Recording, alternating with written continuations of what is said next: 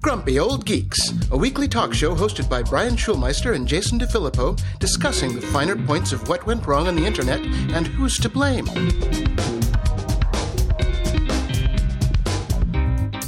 Welcome to Grumpy Old Geeks. I'm Jason DeFilippo. And I'm Brian Schulmeister. We got a little follow up. Uh, this is a great link that uh, I saw all over the place, but Raf was the first person to send it in and said, Just an epic takedown of NFTs. I wish everyone watched this.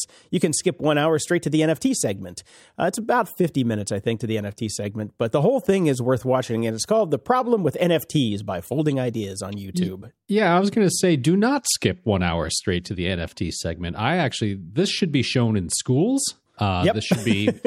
We should clockwork orange all the people that are hexagoning their uh, tw- Twitter profiles with their NFTs and force them to watch this. Um, it it's Yeah. good.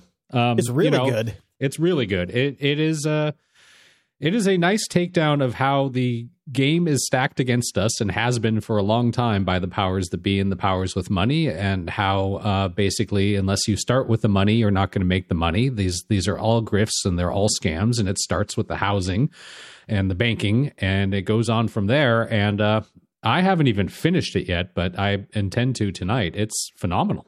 It's really good. Yeah, it's a little over two hours long. I watched the whole thing, and it is well, well worth it. Uh, there are much worse ways to spend two hours of your day, I got to say. Yeah, and you will uh, never purchase an NFT once you've done that or get involved in crypto. In fact, it's actually making, I'm just waiting for another little up because, you know, Bitcoin's been up and down. And when it's up, I'm selling. I'm out. You're not going to buy the dip, man? Buy the dip? Nope. I'm completely done. You know, because I, I, you and I have a pretty good technical understanding, and, and we've got, we've certainly felt the same way that this guy has pointed out how things actually work. But I didn't really know how things worked until I watched this, and now that I really know how they work, I'm out. Yeah, stay the hell away. Stay Yep. the hell away. In the news, Well, if there is anything to be learned this week, it's that Ajit Pai has definitely left the building. Uh, the new And he FCC took chair his big mug with him. he took his big mug and went back to the playground. Uh, the new FCC chair plans to block exclusive deals that limit ISP choice in apartments. Now, I don't know if you've run into this because you haven't lived in an apartment in quite some Well, time. You I- have lived in a condo, so I, and I did run into this. Uh, Okay. I did run into this. The the condo board made a deal with Spectrum and uh, wired up the entire place for basically at a super super low cost. But it meant that part of the condo bylines was now you had to have Spectrum. You did not have a choice. So you could not use AT and T fiber if, even if you wanted to. Nope. Well, the FCC is going to say uh, no to that in the future, hopefully. Uh, they're going to be voting on it soon, but they are definitely going to prohibit providers from entering into what they call graduated revenue sharing agreements or exclusive revenue sharing agreements uh, with the building owners. So that would be a good thing. And this is for uh, apartment buildings, multi tenant buildings, and uh, office buildings as well. So I hope this goes through because, you know, we, we've got so little choice right now for It's broadband. basically a monopoly, anyways, depending Yeah. on where you live. I mean, for all intents and purposes. Yeah, I think here we've got a duopoly. We've got AT and T, and then we've got Spectrum, and that's it. Those are your choices, buddy. Yeah, so that's a good thing. Uh, related to our uh, follow up, uh, I found this great article over at Slate. Uh, Bitcoin is just a crappy tech stock now. Yes, sir. and that's exactly what it was. So it's a really interesting uh, read. It's talking, you know, obviously everything's the crypto crash is happening right now. The markets have lost more than, and I hesitate to say markets. The Yeah. scam, the grift has lost more than 1.3 trillion dollars in value, which is roughly the worth of all outstanding federal student debt. Just kind of works out that way. And it's a reminder of why it's never worked as a regular currency, despite the vast resources that have been spent trying to make it catch on. That would be the rich trying to get richer, trying to get you to buy into this crap. Um, you know, and it, it gets into everything that we've talked about. No regulation. No, it's not pegged to anything. It's not stable. It is. It basically will go up if Elon Musk farts. That's that's Bitcoin. and. Dogecoin and So, any coin. Yeah, yeah, and all of these. So, and it gets into it, and I really like the last paragraph. All of this raises an important question about Bitcoin. What exactly is it supposed to be good for? yeah. And uh, the, you know, the whole article basically says, well, at first it was going to be a hedge against inflation, but it didn't work out that way. It's not working. It's it's inflation is still very much with us, even though Bitcoin and all the other cyber currencies are in retreat. So it didn't work for that. The only answer that still stands: crime. Yeah, That's it. ransomware, baby. It's really good for ransomware. Yep. And, it's not even that good for that anymore. At least Bitcoin isn't. You know, Yeah, they can it's really follow the trail pretty well. Yeah. Yeah. So- So, there you go. And uh, the Facebook backed Diem association may be close to dissolving. I, think I heard about reported- this. We Yeah, reported that this was never going to happen when it was announced. We reported that it was going to die as soon as uh, Libra changed its names and people started pulling out. And now it's basically done. They're uh, reportedly weighing a sale of its assets as a way to return capital to its investor members. To which my question is what assets? Uh, they did create some code. They did write some code. They do have engineers, so they're trying to find a home for the engineers as well. Mm-hmm. Um, but they they were working on their own, you know, their own blockchain. So they Yeah. did write some some of their own proprietary stuff. And um, I think they have to say that because of all the money that they got in. Yes. you know, lots they have to and lots. yeah, they have to show some work, you know. Otherwise, it's just like, thanks for all your money. Piss off. Yeah. And then Barrett also sent in this related story from the What Could Possibly Go Wrong files. In fact, it's even in the title of the article. Steve Bannon is a key player to new cryptocurrency. What could go wrong? uh, this is basically, I mean, I talk about jump the shark moment. I mean, this is, they're basically just coming out and saying we're scamming you uh, right up front. But I guess that's the whole MAGA thing, anyways. Uh, so, of course, it is called uh, Fuck Joe Biden. Uh, sorry, dollar sign FJB, which is what it stands for. That's what he's announced on his War Room podcast, Mr. Bannon. And, oh, he's, hang on, uh, hang on, hang on, real quick. But I want to show you. Uh, this is how short sighted these grifts are. So uh, Joe Biden's supposed to be in office for what three more years? So this this entire currency that they're rolling out, are they going to plan a rebrand later? If if the Trumpster comes back in office, this just shows you how how you know turn and burn these things are. It's like this is just for the now. This is locking into the you know just the insanity of his base to get them to Yeah. buy something and it's then milk walk the away. base. Yeah, he, he's calling rug. it the he's calling it the currency for the MAGA movement, and uh, the other guy involved, Epstein. Wow, Oh, close name there, different spelling, but called investment in the coin a primal political scream for the deplorables. So I guess they're now trying to uh, take back the deplorable mantle and own it for themselves. I should just call Well, the coin that then. All they're really trying to own, these two guys are trying to own uh, MAGA's money. That's it. Mhm. So don't do it, people. Yeah, no, And it's well, even built in. Like again, they're not even trying to hide anything. It is built into the operation and how this coin works that if you buy it as a individual, you do not get to sell, but they get to sell. what? And they've already gotten complaints that transactions have been frozen from people that have bought it that want you can't sell it. It's built into the thing. There are constraints in terms of how you can sell, but not for the owners. Apparently, nobody watched Squid Coin. this one I thought was pretty funny. Experts are ringing alarms about Elon Musk's brain implants. Now, They could have left out implants and I would have agreed with that headline. got you right there. yeah, as somebody who has just come off of a traumatic brain injury that was really tiny, you know, inside of inside of his mm-hmm. brain, actually putting anything in there right now terrifies the ever living shit out of me. Yeah, we don't really understand the brain. Nope. We we have kind of rough ideas of general areas that may be involved in this or that, but really, you're you're just gonna open up your brain and shove stuff in. Yeah, Hope for the not smart. Not smart at all. I mean, yeah, if you've got nothing to lose, give it a shot. But if any healthy person ever did this, then they, they need a lobotomy because, well, I mean, they're going to get one, obviously. Um, Yeah, thank you, Elon, for your lobotomy and your tunnel and all the other fun things that you've given us. But yeah, they, they just need to back the hell off of this. They really need to back off. It's Right. you know, it's just it's it's like the tunnel. It's not thought out. Because you look at that tunnel, all it takes is one fire in that tunnel, and it is just the worst disaster that Vegas has ever seen. Yeah. You know, it's it's just waiting to happen. It And so is. this. And speaking of things that aren't thought out very well, uh, hat tip to Christopher and Booby, who both sent in this link. Um, this is autonomous car users not legally accountable call. So this is the law commissions for England and Wales and Scotland who have decided to take a look at something that is not very well thought out and make some recommendations in terms of autonomous cars and accountability. And they are basically proposing that if anything goes wrong, the company behind the driving system should be responsible rather than the driver. Ah, Elon Musk will be your accountability buddy. That's good. So, if this were ever to actually become law and enforced, guess who's going to stop making on? Guess who's going to stop claiming that he has self-driving capacity because Yep. then he would now be responsible for it. Rebrand, So- rebrand, rebrand. Yes, rebrand. Uh, you actually have to drive this. It just kind of helps a little bit, Yep. maybe. Mhm. Level two, level two. yeah. Uh, a user in charge cannot be pro- prosecuted for offenses arising directly from the driving tasks, such as dangerous driving, speeding, or running a red light, but remains responsible for other tasks, including insurance and checking people are wearing seatbelts. Uh, some vehicles may be allowed to drive themselves with no one in the driving seat, and the licensed operator responsible for overseeing the journey. Data to understand fault and liability following a collision must be accessible, and sanctions for car makers who fail to reveal how their systems work. That black box, that thing that we're Yeah. talking about. So, all of this eminently sensible and uh, precautions that should be listened to. Yeah. They won't be. No, I mean they're, they're going to fight back on this, but I think that I mean we've had this discussion, you know, probably seven, six, seven years, years ago, which is who is responsible. You know, is it the software designer? Is it the car manufacturer? You know, if the software is outsourced, is the outsourcing division the one that's responsible? Is the driver responsible? Who is going to actually take responsibility when these things kill people? They're already killing people, but you know that's Yes. why this, they're trying to. Ow, damn!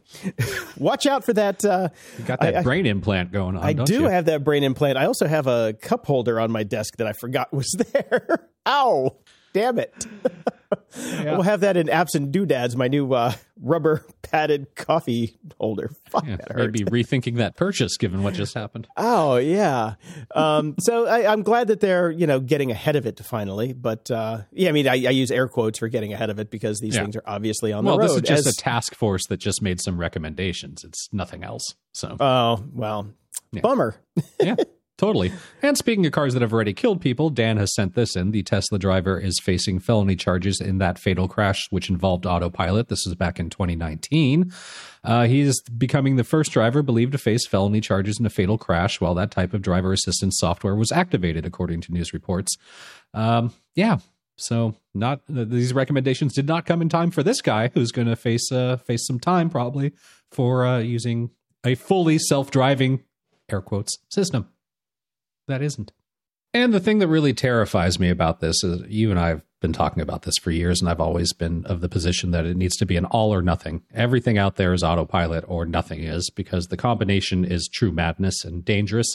The National Highway Traffic Safety Administration estimates Tesla autopilot is available on over over three quarters of a million vehicles out there right now.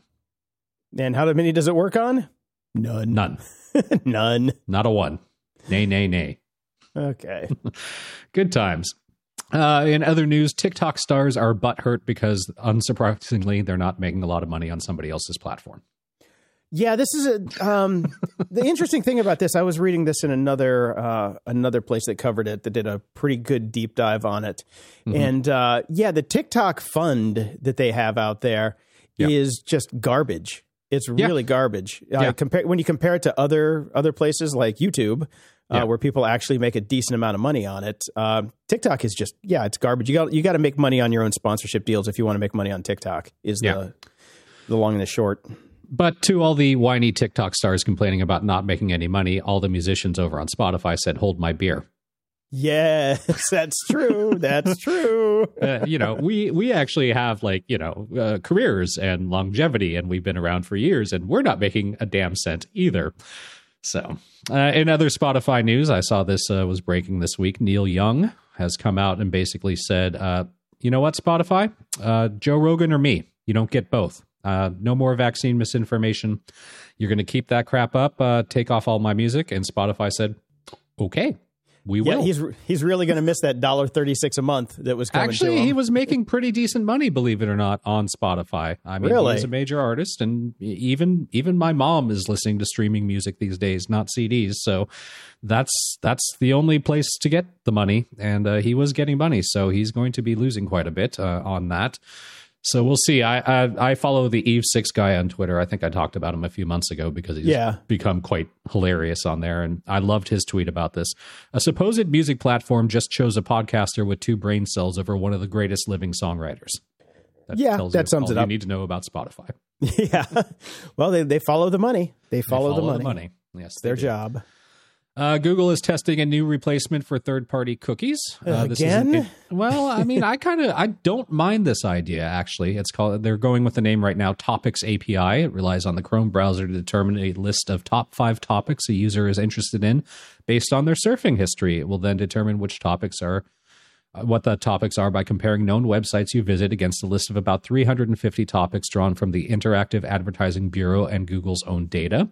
And uh, basically, it will ping browser for that data and serve relevant ads based on that. Uh, they will say, this is where it gets shady because we've Yeah. heard such things from Google before. Google says topics are kept for only three weeks and old topics are deleted. Bullshit. Uh, Yeah. The data and processing happen on your device without involvement of any external servers, including Google servers. Bullshit. so, in theory, I don't mind this idea as an advertising model that tracks me. I, I, I wouldn't even block it if it's just comparing 350 topics based on sites I go around to visit. I'm fine with that. That wouldn't bother me. It's all the other stuff that I don't kind of believe in them. Yeah, it's. I mean, just ask the the attorneys general who just filed the four lawsuits this week about Yeah. Google not not uh, turning off location tracking when they said Yeah. they were. So Google does not do what they say they're going to do. Uh, we we've known that. So yeah, that don't be evil crowd has left a long time ago. Yeah. You know, they've all cashed out and live on their islands now. So Yep. Yeah. And in uh, supercomputing news that won't really affect any of us much, uh, Meta has completed the first phase of a new AI supercomputer once the AI Research Supercluster, or RISC, hmm.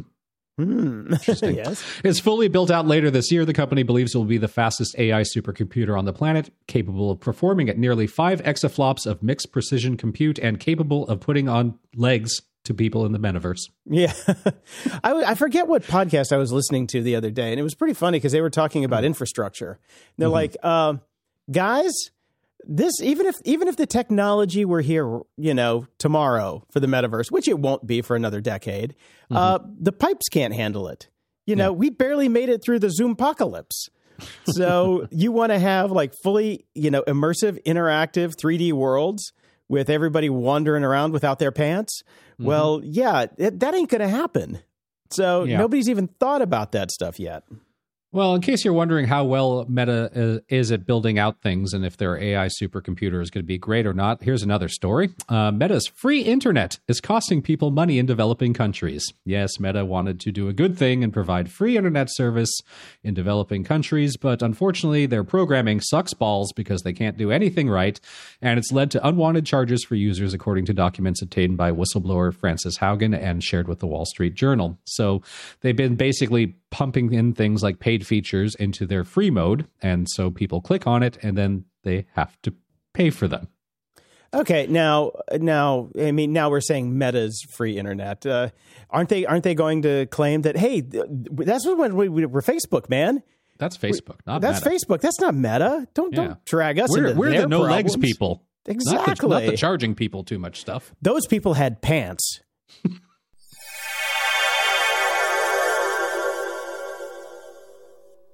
this episode is brought to you by Delete Me. Today, I want to share something personal and honestly a bit alarming. Now, on this show, we talk a lot about how much of our personal info is out there. We're talking about home addresses, contact details, and even information about your family. And if you've ever felt that uneasy feeling about your privacy, you're not alone. That's why I want to tell you about Delete Me. It's a game changer for protecting your personal information. As someone who's been through the ringer with spam calls and phishing attempts, finding Delete Me felt like a breath of fresh air. Could your potential views expose you to cybercrimes, identity theft, or even violence in this election year? The amount of personal data available online has tripled from 2019 to 2023.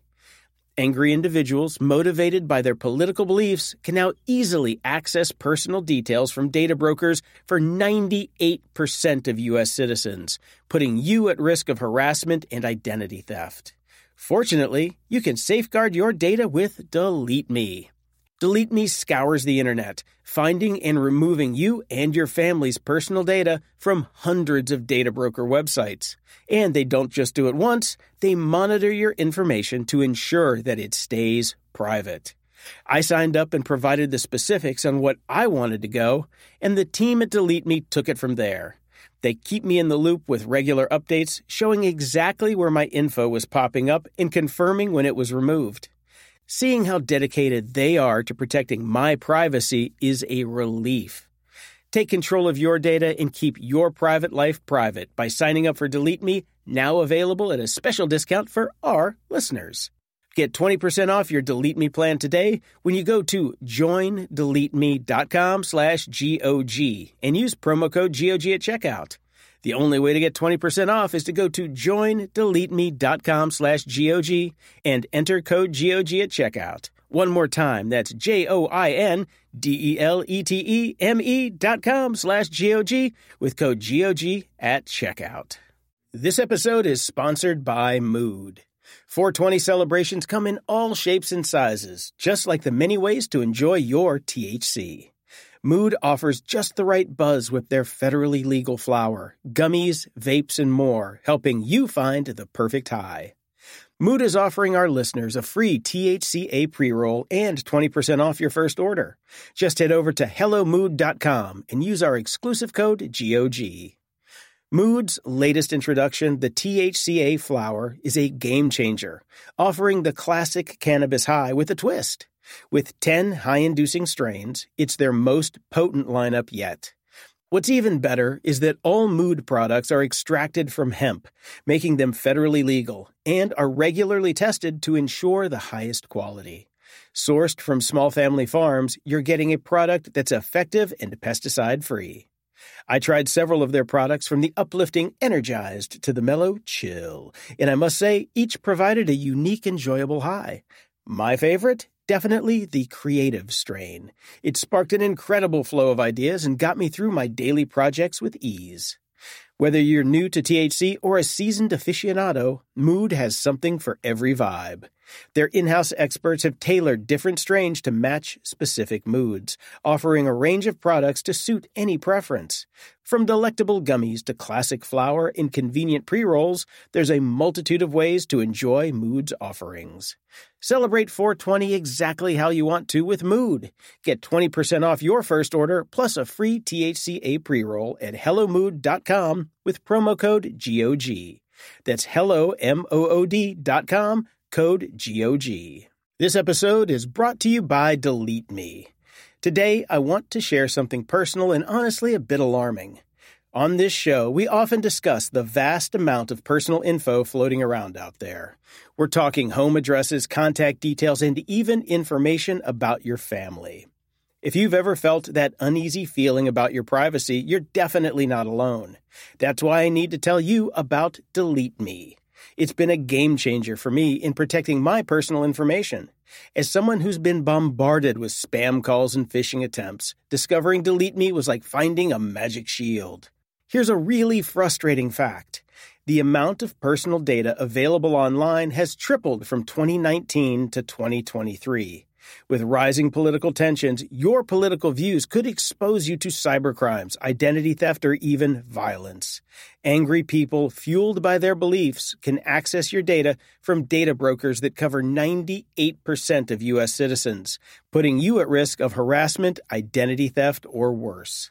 But there's good news. Delete Me works tirelessly to safeguard your data.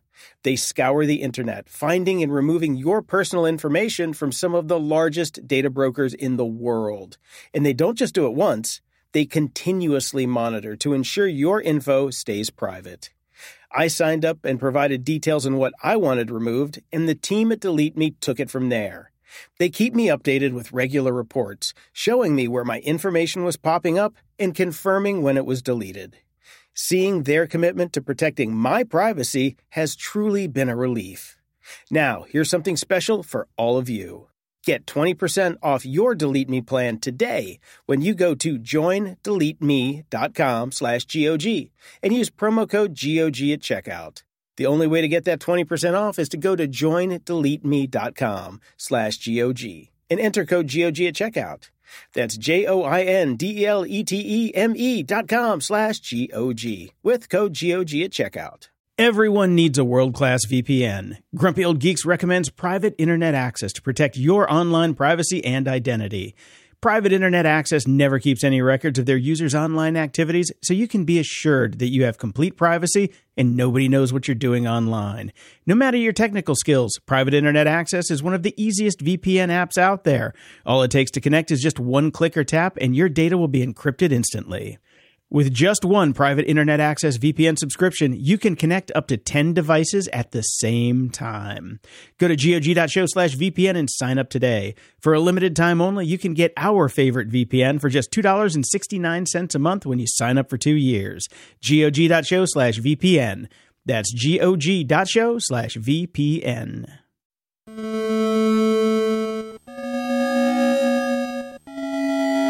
Media Candy. Brian, I've been watching a new show that I thought was pretty interesting. It is called The Beforeigners, or just Okay. Beforeigners. Right. Uh, it's Norwegian. In uh, it, it's kind of the way I describe it is. Do you remember the movie and uh, subsequent TV show Alien Nation? Uh, vaguely, yes. Okay, Yes. well, this is kind of the same damn thing as Alien Nation, except alien instead of aliens coming from outer space, people from the past have been invading the future. And Oh, you, you have people from three distinct timelines. You have like prehistoric, you have Victorian, and you have Vikings. And it's Please uh, tell me that they brought Phil Hartman's caveman lawyer into this. no, no, no. Damn. Uh, it is, uh, you know, it is in Norwegian, Okay. uh, so it's dubbed. I, I listen to the dubbed version because I can't read that well, but there's a lot of it you still have to read. But my, Mm-hmm. you know, my soggy brain has a hard time with it, so I'm going through it slowly. But it's enjoyable. It's enjoyable. It's clever. Uh, it, it's it's more clever if you've never seen Alien Nation. But if you've seen Alien Nation, you're like, oh, uh, yeah, that's the same one. I recommend the movie, the old Alien Nation movie. It's got Mandy Patinkin as the the alien. It was good stuff, and James Caan is the cop. Hmm. Highly recommended. Uh, are you an Ozark watcher? I am not. Oh man, you're missing out. Missing That's out. what people tell me. Yep. Uh, Ozark just finished uh, the first half of the final season, and uh, yeah, I'm kind of kind of bummed that now I have to wait. But uh, All right. yeah, I'm still I'm, I'm even more annoyed that uh, the opening scene is not resolved in the cliffhanger for the damn first part, so nobody knows what the fuck's going on. Uh, All right. just annoying, just annoying, but uh, good as always. Very good as always. Well, Jason, much like Icarus himself, I think I flew too far to the sun with this one, Jason. Uh, I, I was swayed by my my enjoyment of of Loki, and then of course of uh, what's what's the other one with Hawkeye? with Hawkeye. So I was like, wow, this Marvel stuff isn't so bad, and I was looking for something to watch after a particularly long week, and I had Disney open because it was open and it was pushing the Eternals at me, and I watched. Brian, Brian, Brian, Brian, Brian. And What were you I- I have now swung back the other way, and I will never watch anything Marvel ever again because that was such a steaming pile of crap. I didn't care about anyone at all. The move, the the plot was dumb. What what the hell? what what was that that I watched, Jason? I don't know. I've read enough about it that I know that I don't want to watch it. So, yeah, don't. yeah. uh, No plans. No plans. Wow. I mean, uh, wow. I, That good. well, it got it, it was so bad I couldn't stop watching. I was like I have to Oh. I have to finish this. I have to see will they uh, will they redeem any aspect of this whatsoever. Spoiler alert they don't. I heard it was very woke. I guess. I don't Okay. know. It was it was very dumb. That's what it was. Okay, well, you know, you say tomato. And uh, I talked a couple of weeks back, or maybe even just last week. Time has no meaning anymore. About a show on, I guess Netflix Canada here because you couldn't find it. Jason, I couldn't get uh, it, Called yeah. Salvation. It was done in 2017. Um, and I finished it. It, it ran two seasons. Uh, I'm not gonna s- spoiler alert it. Uh, it it ends on a bit of a twist that you could see coming somewhere around the middle of season two. Uh, it was. If you got nothing else, if, I'm going to tell you right now, I'm not going to watch it based on that alone. if you got nothing else to watch, it's not bad. Um, Okay. Some of the acting is good. Some of the acting is atrocious. Uh, you got the feeling, especially like the first season was actually pretty good. I liked the first season. The second season, you felt like they picked up the beginner's guide to writing dystopia and just kind of went through the the the list and like, have we have we put this in yet? Nope, we haven't put that in. All right, let's add that. Okay, what else could possibly go wrong to these people? What else could we possibly throw into this gigantic stew of shit? Let's add that. That hasn't happened yet. I mean, everything happened. At first, I was like, holy shit. They almost predicted the coup that happened here, and they predicted the pan- pandemic that happened here. But then I just realized they're throwing in everything that could destroy the world at once. So, of course, they're going to be predicting everything. Ah, well. But, eh, you know, I finished it. It was fine. Okay. There you go. Yeah. Uh, Seth wrote in, y'all should check this out. It's right up your alley. He uses two Star Trek films to explain why modern movies suck. And this is a thing over at YouTube why modern movies suck. They're destroying our heroes by the critical drinker. And I actually, uh, I actually screwed up the title on this one. This is, I think, uh, they're destroying our heroes is the second one in the Oh, series right. that I That's the watched. The, second first one. one, was uh, like uh, children are writing our movies or something like yes, that. yes, yes. And they were both fantastic. I did Oh my watch God. both as well. Uh, I've got to say, just uh, just as a side note here, I have avoided watching anything that anybody sent me on YouTube for approximately 15 years, and for this episode, I watched two things that people sent us on YouTube for a sum total of almost three plus hours. I know. So I, think watched a lot too. So I've really made up my YouTube uh, link viewing time this uh, this week for like the last ten years. Uh, these were fantastic. The only problem I have with them is the guy's diction. Like I, the the accent doesn't bother me. The voice he's trying to write it in this kind of edgy, kind of funny thing is is fine.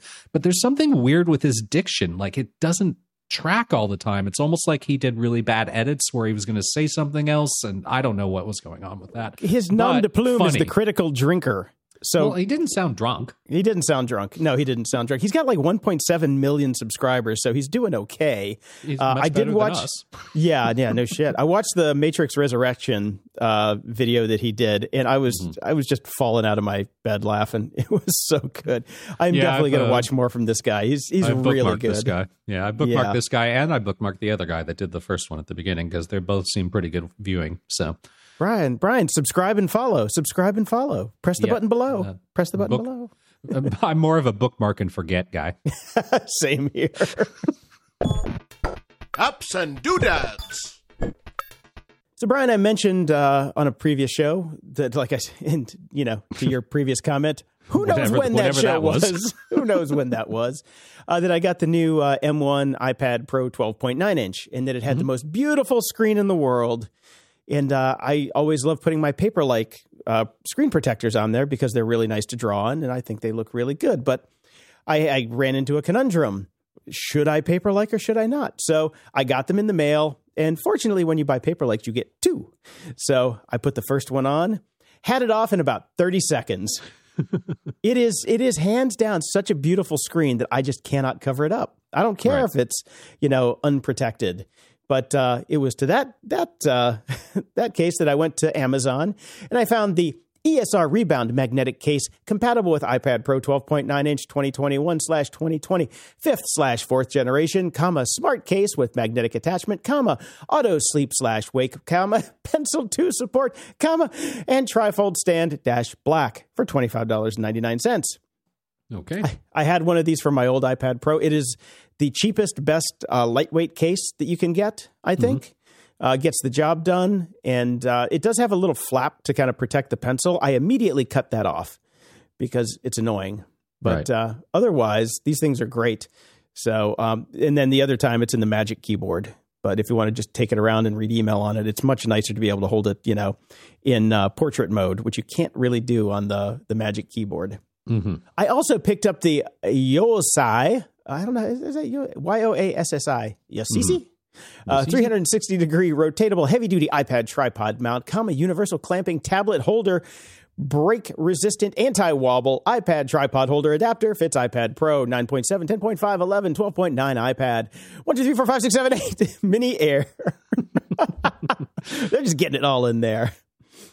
I picked up this little bad boy for nineteen dollars and eighty seven cents, and I got this because uh, I can put it on a. I, then I can put my iPad on a Gorilla Pod and have it sit there, and I can use the fancy new Rode Go Two mic that I got last week, and use it as an actual uh, video calling setup. And it sounds great. That microphone sounds awesome, by the way. Uh, I did some tests with it last week, and it does sound really good for the 99 bucks. Whew, Mhm. Really, really nice.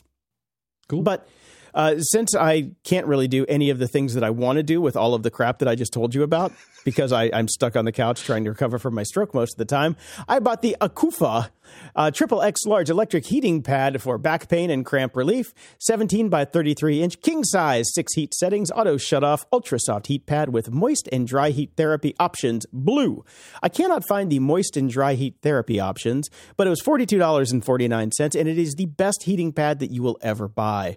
It is so big. You can lay on it. It gets your whole back and it gets up to like the tippy top of your head. I'm six feet tall. So it goes from the, you know, like the back of my head all the way down to my butt. And you can just wrap your neck in it and your shoulders. Oh, it's so good. Yeah. Adding to cart. My wife loves this sort of sort of stuff. So, uh, Dude, it, yeah, I just, I, it's on the couch. So, you know, I basically, my, my back only lasts for a little bit because for some reason, when you have a stroke, you can't feel a lot of things. So bad posture and all sorts of other ailments creep in. So right.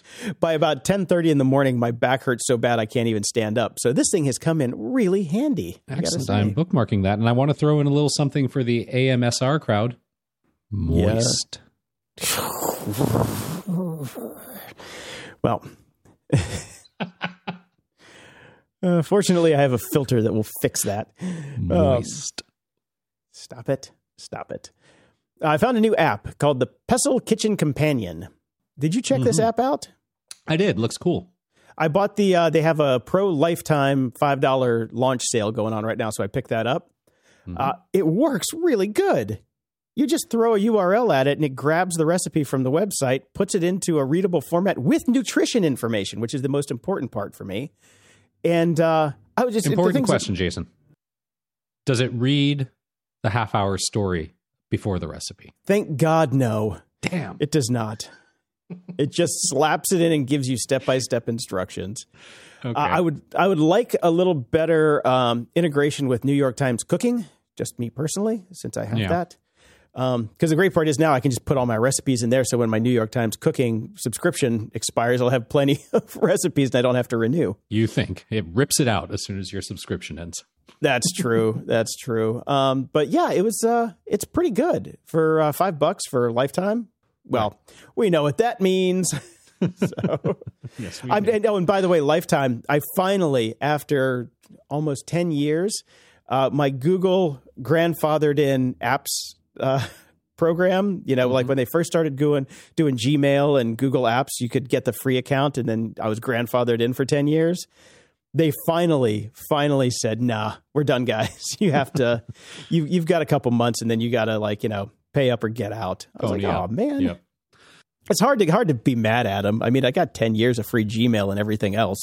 It's true. That is true. Yep. Uh, so I, I, I, again, I don't know if we're just getting old or everything is just starting to go around again or we're ti stuck in a time loop. Uh, Twitter has got a new experimental feature. They're calling it Flock. Didn't they have a feature they called Flock already? No, there was a browser called Flock that Chris Messina did a while ago that was like a uh, a social browser. Oh, they were Fleets before. Fleets. Yeah, that was it. Yes, Fleets. temporary yeah. tweets. Right, Fleets took right. the sheets and uh, yeah, Fleets hit the sheets, and now we got Flock. So we're fucked. Uh, Okay. this is just a dumb idea. Um, it's a feature that will give you a way to blast tweets that can only be seen by the friends you choose. that sounds like a pain in the ass. Yep, I- does. I- I- Configuring it sounds like a pain in the ass. Using it sounds like a pain in the ass. Not even sure why you need it. Yeah, that sounds really stupid. Okay, there you go. And uh, my USB C hub died. Didn't really die, but I was noticing like all of a sudden the USB ports weren't charging really well. Things weren't settling in right. Sometimes the power cord wasn't going great with my hub. Sometimes it worked fine. Sometimes it didn't. So I was like, okay, this thing's on its way out. Again, can't be mad at it. Probably had it for six years. Worked Wow. fine for a long time, but it was time to get a new one. So I got the Anker USB C hub for MacBook Power Expand Direct 7 into USB C adapter compatible with Thunderbolt 3 USB C port, 100 watt power delivery, 4K HDMI USB C, and two USB A data ports, SD and micro SD card reader. Uh, I had a much smaller version before that basically just had power and um, you know uh, HDMI and uh, two USB ports because that's all I really needed. But since I'm not really taking this to work anymore and this isn't even my work computer, I figured might as well have everything available to me since no ports. So did it, and uh, it's a little bit bigger, but it's still the same color and you know just looks like a Frankenstein bolt, but does the job. Yeah, mine's a little bigger than that one. I've got the Zmooping from uh, ZMU. Yeah, ZMU PN, oh, ZMUI PNG. Right. Uh, it's basically the same type of thing, but mine has a Ethernet port on it, which is actually handy because I'm plugged in via Yeah. Ethernet. And I figured this is probably the last one I'll ever need because if I do buy another Mac, it'll actually have ports. Well, the funny thing is, um, I've got one of the Macs with ports on it, and I'm still using it because what it is, what it makes it easy to do, switch stations. Ah, You just yeah. basically Gotcha. walk up, plug plug in the Frankenbolt, and uh, you're off to the races. And you still have a free USB C port on the other side, along with HDMI and that's all that stuff. So Cool. It, I mean, for me, it just makes switching super easy, just going from you know station to station. I don't know how many stations you use. Just two. There you go. At the library. Ooh, and, I see that neither of us returned to Termination Shock by Neal Stephenson this week. Oh, fuck that book. I just, I, I have no desire to go back to it. I just don't. I'm struggling with it too. I, I'm going to now because I finished the the nonsense that I was reading. But let's get into it. All right, I finished Aftermath by LeVar Burton. Mhm. I thought it was good. I give it uh, B minus for the ending. Um, I like the characters. The thing is, it, it of course ends on a you know not not so much a cliffhanger, but the setup for the rest of the two part series. But when I did some research on it, it looked like he wrote this in 1997 and just released it. So Wow. that makes me think, LeVar ain't getting back to this one anytime soon. uh, so we'll see about that. Um, but yeah, it was okay. You know, it, it was okay. okay. That's all I'm going to give it. I like the character development. I did not like the ending very much. That's all Okay. I'm going to say.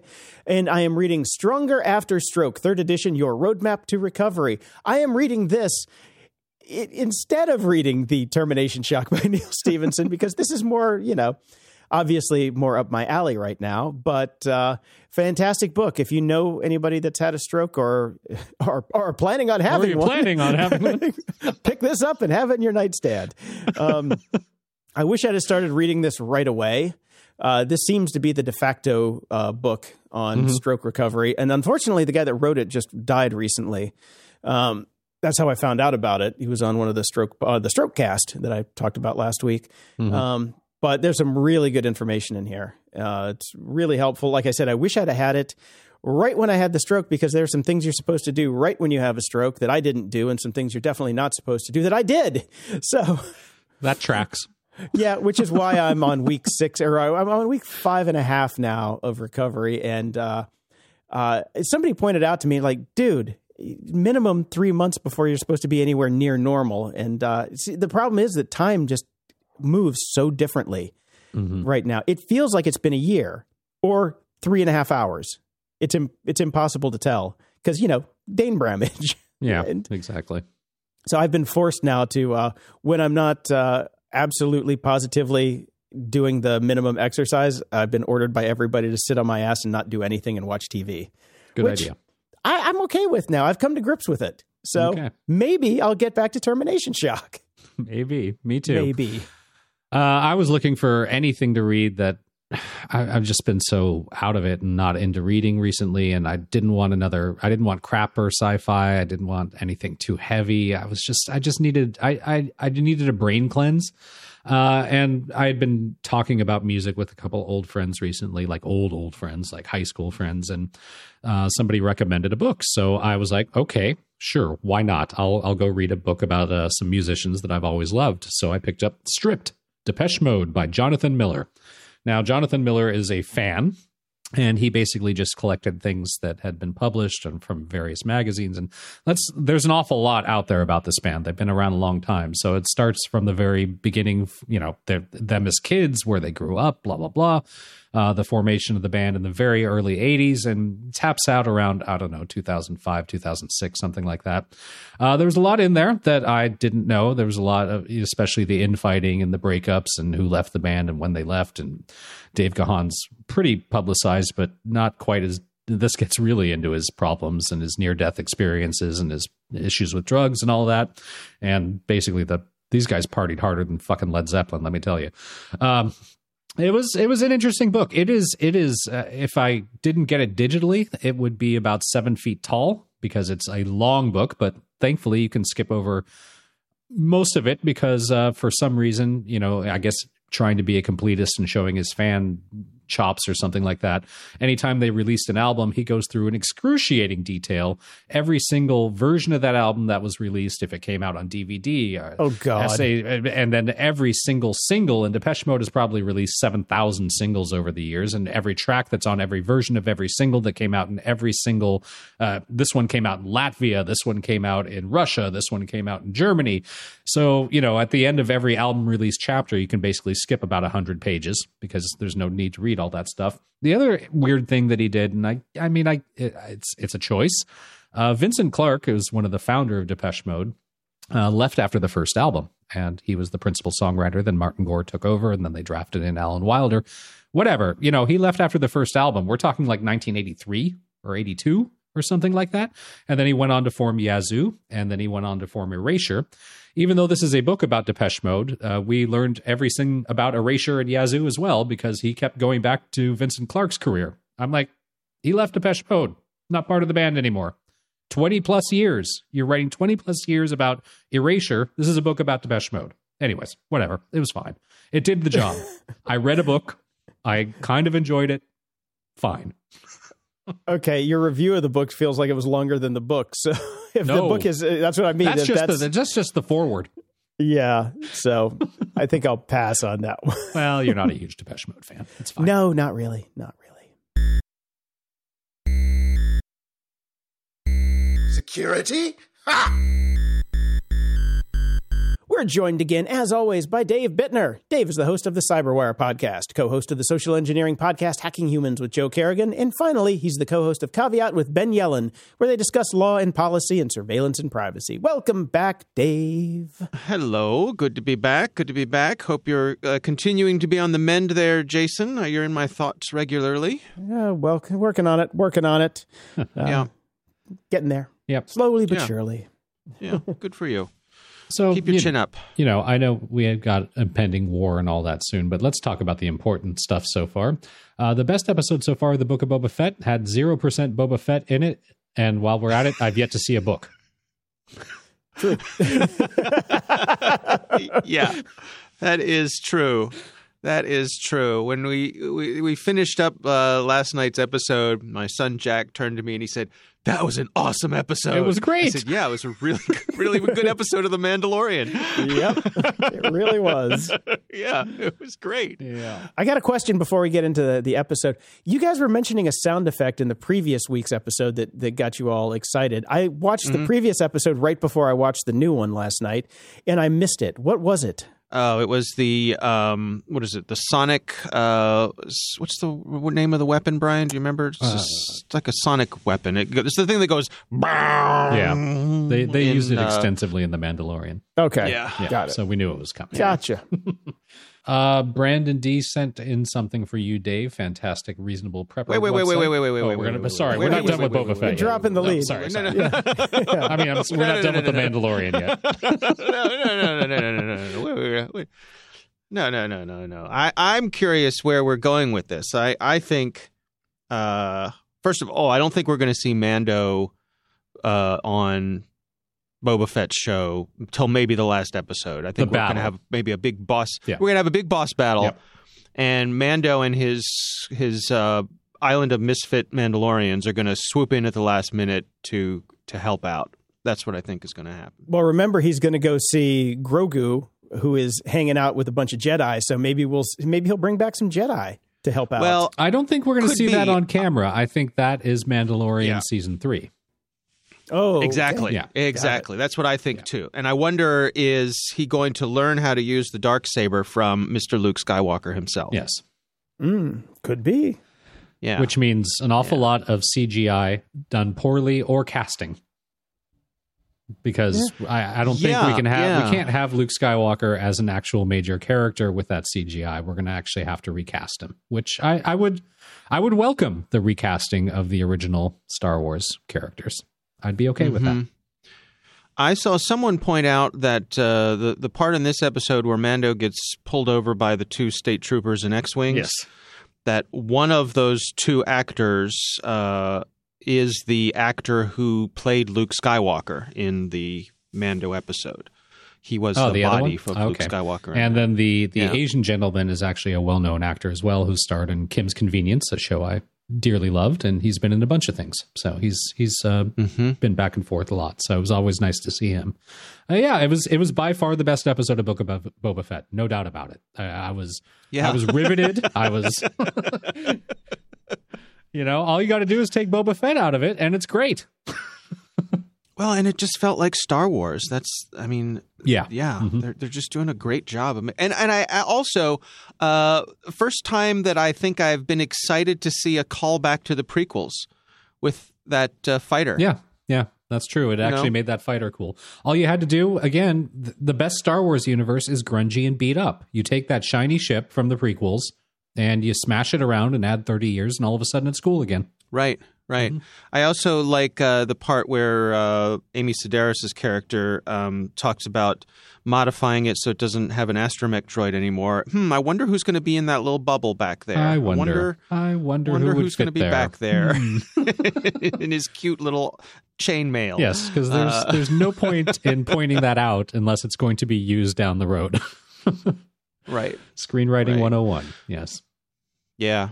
So yeah, lots to look forward to. I, I think uh, this crew is is killing it with Mando. Just makes me want Mando all that much more. Yep. Uh, and Boba Fett's fun. It's fine. It's fine. But Mando's really the, the the one to watch right now. I think. Yeah, and they've they've definitely set up the entire next season. We know that uh, you know Starbuck is coming back as as her Mandalorian character. Oh, There's going to be some battling there, and Mhm. And we're going to see Grogu. And I there's no way they can avoid Luke Skywalker. Like you can't once you threw him into the mix, and you know Mando's going to go back to Grogu. There's no avoiding Luke. So we'll see what they do. Well, maybe Luke just dropped him off. You know, he just, he's like, hey, I got the kid. I'm going to drop him off at the babysitters and then head back out into the universe and do my Jedi thing, right. Yeah. Yeah. Could be. just to save on CGI. Right. Yes. you just see like the episode. Oh, he you just missed him. Uh, yeah, exactly. Yeah, he ran to he ran to 7-Eleven. He'll be back in a minute. He went. Went to get a pack of smokes. he went to Tosche uh, Station. You know. right. Right. Yep. Yeah. Yeah, Mm. just missed him. Mm, Yeah, there you go. Okay, so Brandon D writes in fantastical, re, fantastic, reasonable prepper website recommendation, The Prepared, theprepared.com. Now, I have not checked this out, but uh, these continue I to come in for you, Dave. So people are looking out yeah, for you. I I appreciate that. Uh, Jason, what do you make of this?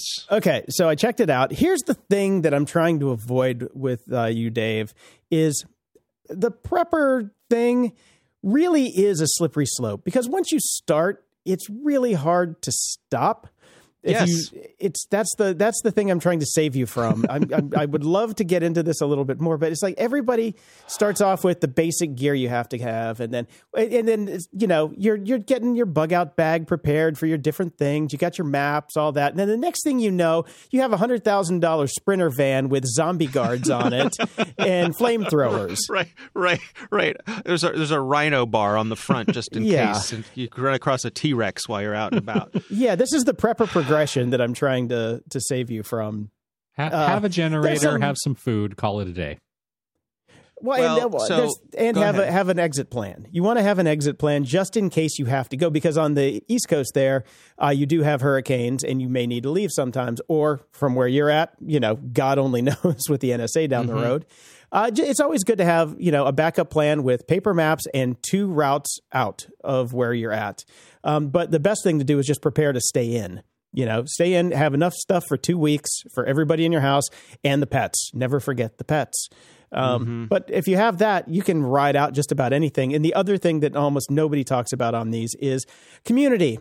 Get to know your neighbors well and have prep buddies in your neighborhood. If only So there were apps to get to know your neighbors really well. Yeah, exactly. You know, So- so, so there were a couple years back. There was a movement in my community um, to start uh, neighbors sort of having databases with each other of saying, you know, I have these resources, I have these resources, you know, just for these sorts of things in, in preparation for. And they were talking about for natural disasters, things like hurricanes Right. or tornadoes and those sorts of things, which we do get around here, floods. But um, Would you like to know why that's a terrible idea? well, because then everybody knows Who's got what? What you got? right? yeah. They're like, here's here's what I've got. I've got a 12 gauge and no supplies, but now I know where all the supplies are. Right, right. I got a 12 gauge and a Rottweiler. Have Yeah. at it. That's it. That's all you need. Well, so I have a confession uh, to make. Um, I, I took delivery of a generator this week. Okay, Excellent. good. Good. That's a good thing to have. Yeah. yeah. Yeah, Yeah. and Have I you run it yet? Gun. I ordered a gun. Ooh, Okay. I thought you already had I a gun. ordered- Well, I have a real gun, but I ordered uh, the gun you have, Jason. The the paintball Pepper spray? gun.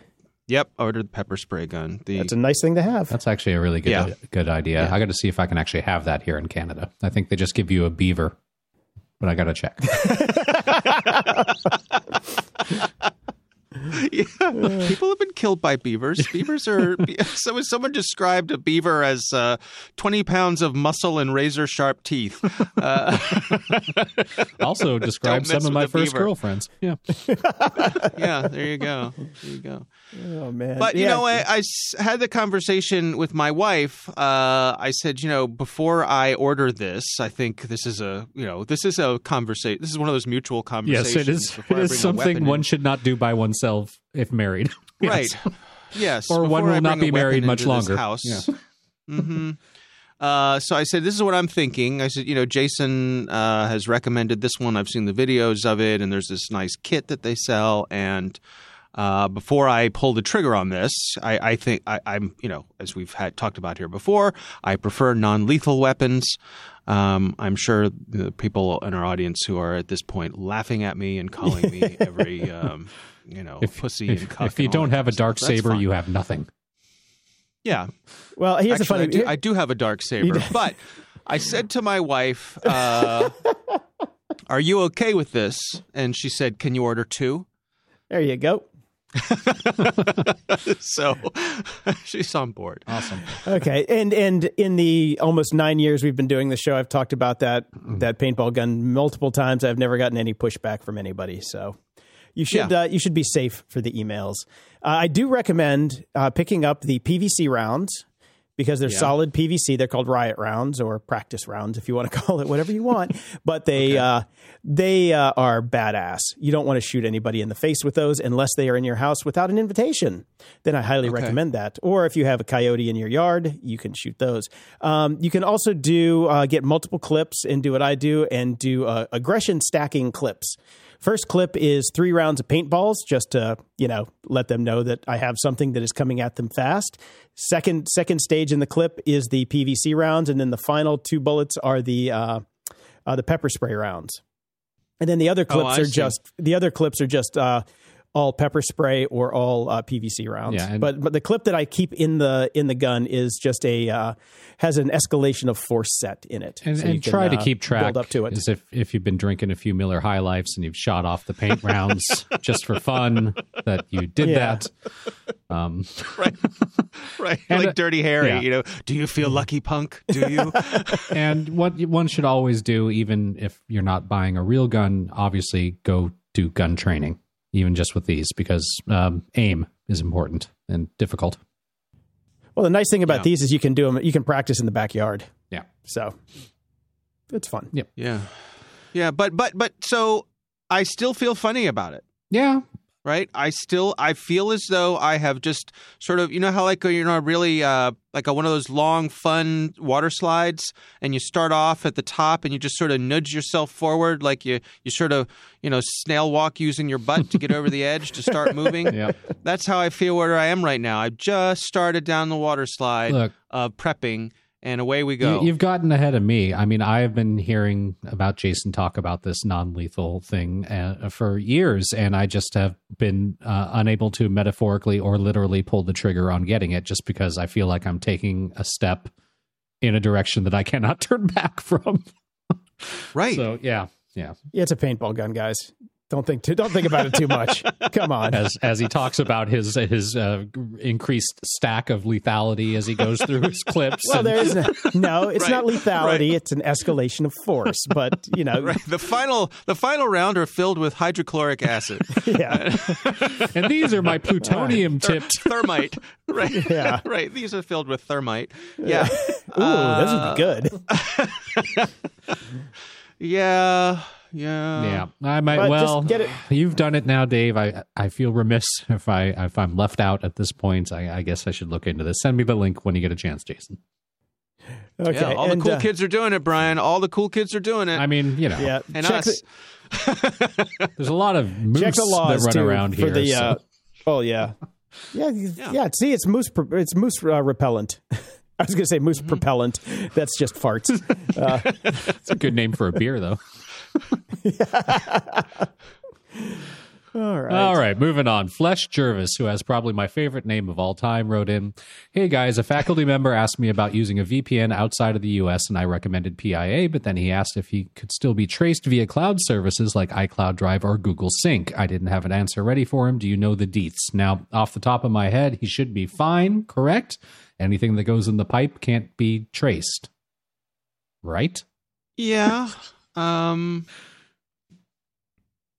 Long pause. So I included a link here. Well, uh, you know, there's no there's no absolutes. there's when no it comes to absolutes. This sort of Yeah. stuff. Yeah, Um, yeah.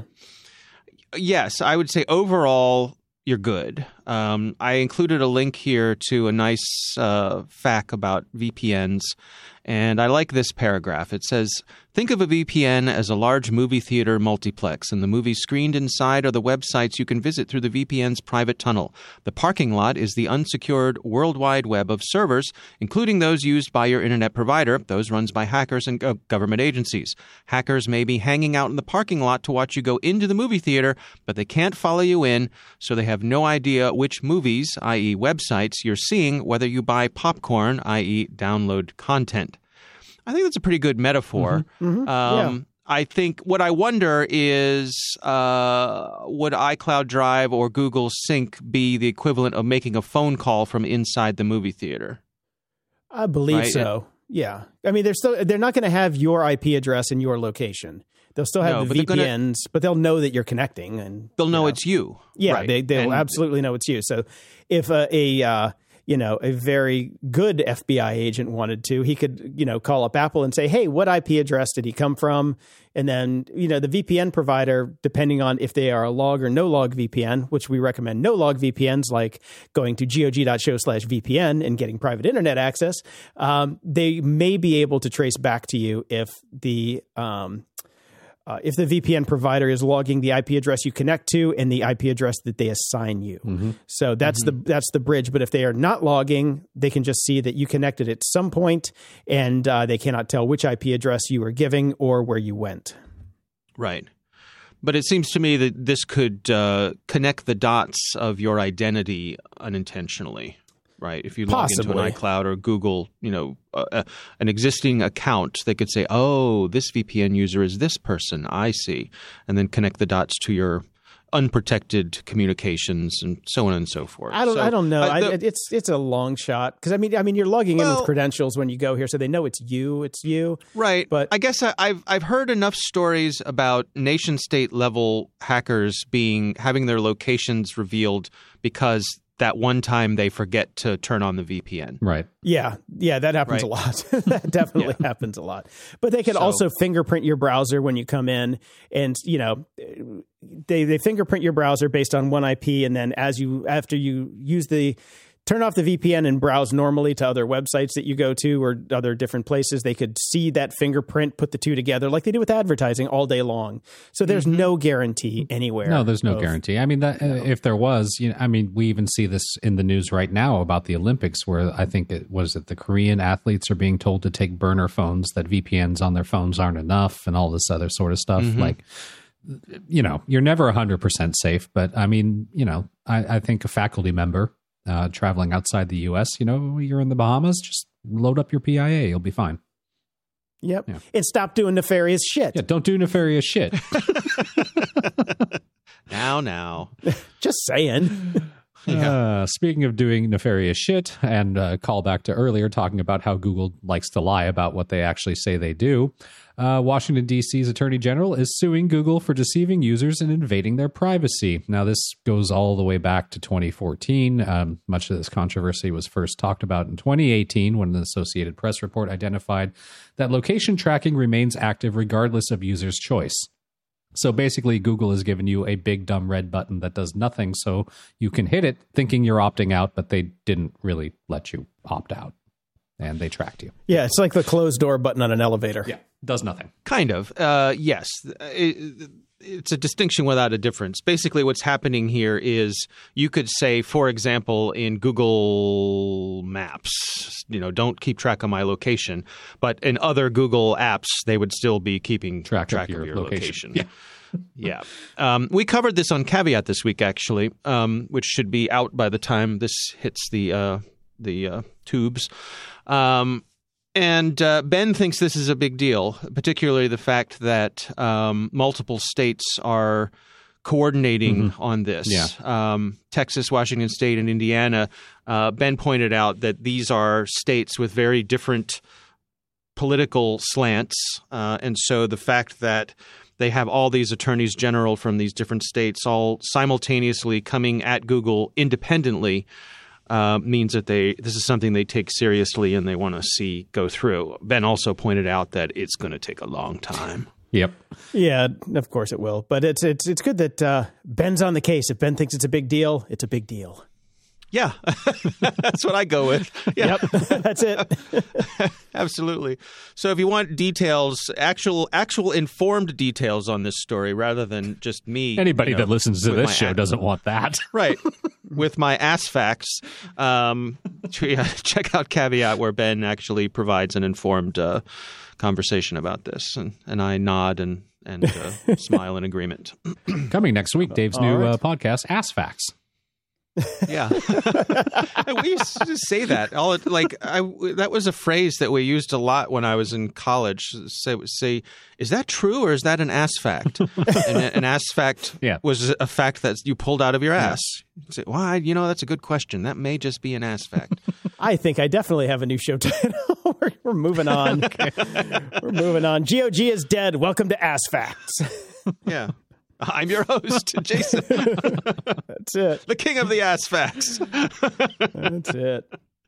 Uh, b- before we leave, uh, Brian, last week you were having a little trouble uh, pronouncing Netanyahu's name. Yes. And I, I, I have a, I have a little mnemonic that I use that's very easy to remember. So every time you see it, you just go Netan, and it and it pops right in your head. Yeah. I'll start doing that on the Cyberwire every day. Well, given given how often it comes up in my day to day life, that will be incredibly useful. I know. All right, gents. Uh, it was nice All to right. hear that Yahoo ad again, though. I got to admit. Closing shout outs. Over at Patreon, we've got Curtis and Stuart writes in, Hey Grumps, I hope you're both well. Jason, I hope recovery is going well. I have another gamebook related thing to pimp, if that's at all possible. Of course it is for you, Stuart. A, a, uh, a Patreon fan for us is always uh, worth pimping. Firstly, a game book is where you make choices and turn to different sections, kind of like a choose your own adventure, I'm guessing. That's what it sounds like to me. Uh, I have written a game book called Rulers of the Now. It is a black comedy, near future dystopian game book set in 2041. I am selling it for pay what you want on itch. I don't know what itch is, but uh, it's itch.io. Uh, we have a link to that in the show notes, so go and pick it up and support Stuart, who supports us. That's right. And over at PayPal, we got Joseph, Mark, Al, Charlie, Thomas, and Humphrey. Thank you Thank very you. much. Over at Stripe, we've got Ross, Roman, and Sean. Awesome. Thank you all so much. We appreciate it. And uh, shout outs this week uh, Meatloaf. uh, sad, sad. Meatloaf is gone. I worked uh, worked on a Meatloaf real audio demo back in the day, back when you could trigger a frame from another frame from an audio stream. That's how old it is, bitches. Mm-hmm. I believe it was in the '90s. Um, yeah, hard to feel sad for him because He, of he you made know, his choices. he made his choices. He definitely made his choices. So uh, can't, can't you know you got to separate the the artist from the whatever. Um, uh, the bat From shit the bat out of hell. yes, uh, I love that it's. Uh, this is a bat out of hell singer dies at seventy four. It should have been uh, bat shit bat out of hell singer dies at seventy four. So Wow. sad, sad that he's gone. Um, but uh, yeah, it's interesting that I mean, obviously, I, I'm aware of the fact that he's had this massive music career, but he's two things to me: he's Rocky Horror Picture Show and he's Bitch Tits Bob. That's it. Yep, that's kind of it. but I, I did like his music quite a bit, uh, so I Yeah. got to I got to go with that. Okay.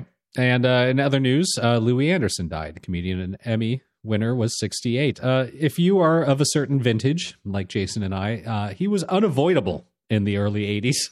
He's still he's you can turn the TV on and see him every single day now. He's on some horrible uh, game show. Yeah. It's yeah.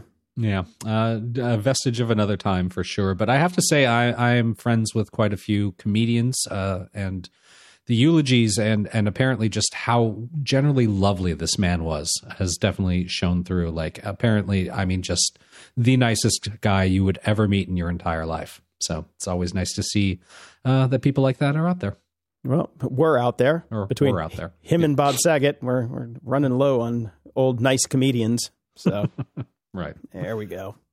Until next time, I'm Jason DeFilippo. And I'm Brian Schulmeister. Thanks for listening to Grumpy Old Geeks. If you enjoy the show, visit gog.show slash donate to help us keep the lights on and we'll love you forever. You can also help us out by sharing the show with your friends and enemies. It's easy and absolutely free. Show notes for this episode are at gog.show slash 538. From there, you can find links to everything we talked about in this episode, as well as links to our swag and Discord channel if you want to buy some stuff or chat with us and other show fans. You can also head over to gog.show slash contact and send us your feedback or questions we can read on the air. And if you're so inclined, please head over to gog.show slash review and toss us a snarky review and preferably five stars. Stay grumpy.